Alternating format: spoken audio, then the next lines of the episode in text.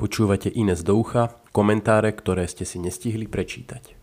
Komentár Chrumkavé nadmerné zisky vyšiel na blogu SME 31. mája 2022. Od mikrofónu vás pozdravuje Martin Vlachinský. Rozdávať voličom darčeky je príjemné. Ak pošlete na detičky 100 eur, je to takmer najisto čistý politický zisk. Aj preto sme za posledných pár rokov videli mnoho desiatok sociálnych opatrení, my sme ich prestali rátať niekde pri česli 60 ešte za minulej vlády. V dobrých ekonomických časoch sa sociálne baličky robia jedna radosť. No s 5 miliardovým deficitom to začína byť ťažšie. Je politicky pochopiteľné, že nejaká ad hoc reakcia prísť musela, okamžitý balíček iste mnohým domácnostiam zjednoduší život s rastúcimi cenami. Problém je miliardový sociálny balíček – Dlh nepríjemne páli a zvyšovanie daní treba robiť opatrne. DPH alebo daň z príjmov nepripadá politicky do úvahy. Našťastie pre vládu existuje skupina daňovníkov, nad ktorými málo kto zaplače. Sú nimi veľké podniky. Ešte som nepočul o tom, že by ľudia išli do ulic protestovať proti zdaneniu bank alebo energetických podnikov.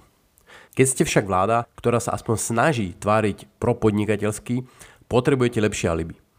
Takže z rukáva sa vyťahne argument o nadmerných ziskoch.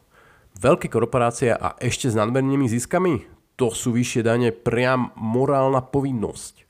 Problém je v tom, že ekonomia pozná zisk, ale nie nadmerný zisk.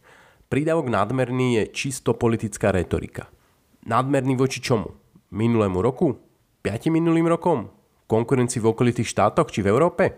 So ziskovou maržou vyššou ako XY percent? To sú všetko subjektívne rozhodnutia konkrétnych ľudí. Prečo sa zastávam kapitalistov v cylindroch a nedoprajem deťom? Z dvoch dôvodov.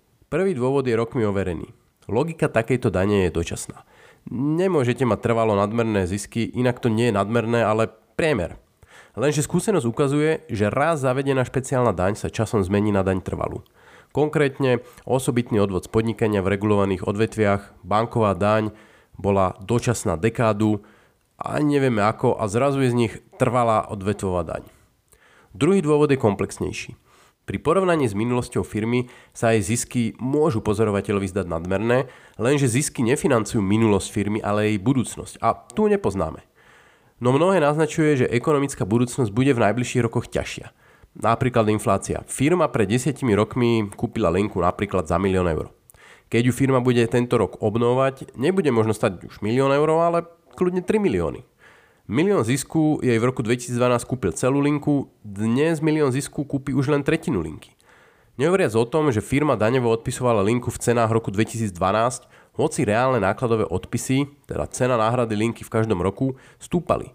Ďaka vyššej inflácii tak firma na daniach zaplatila viac, pretože si neuplatnila reálne náklady. Druhým príkladom je energetická transformácia. Áno, rafinérie či elektrárne si knihujú solidné zisky no zároveň ich čakajú masívne investície do zmeny technológií, ktoré sa z tých ziskov budú platiť. Jadrovú elektrárne sa podarilo za cenu obrovského dlhu dostávať práve vďaka očakávaniu budúcich ziskov. Nedopadne to tak, že zisky sa daňami odčerpajú, ale potom sa výhybka prehodí a štát bude dotáciami z daní zase financovať zmenu technológií v týchto spoločnostiach? Daňový systém by mal byť jednoduchý a transparentný. Všetky špeciálne dane krivia motivácie, investície a finančné plánovanie. Za normálnych okolností by sme napísali, že ak sa vláda chce nevyhnutne uchyliť k špeciálnej dani, mala by mať aspoň jasne stanovený dôvod, cieľ a dobu trvania. Ale nezníženie sadzby DPH aj po poklese schodku po 3% nám dalo jasnú lekciu a potvrdenie známeho.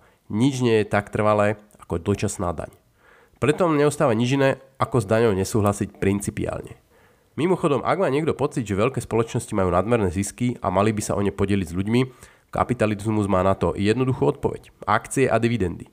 Dnes si každý môže behom chvíle otvoriť účet u brokera a nakúpiť si akcie NLU, MOLu, Volkswagenu a mnoho ďalších a tešiť sa z ich ziskov, ak naozaj verí tomu, že ich finančné výsledky sú fantastické.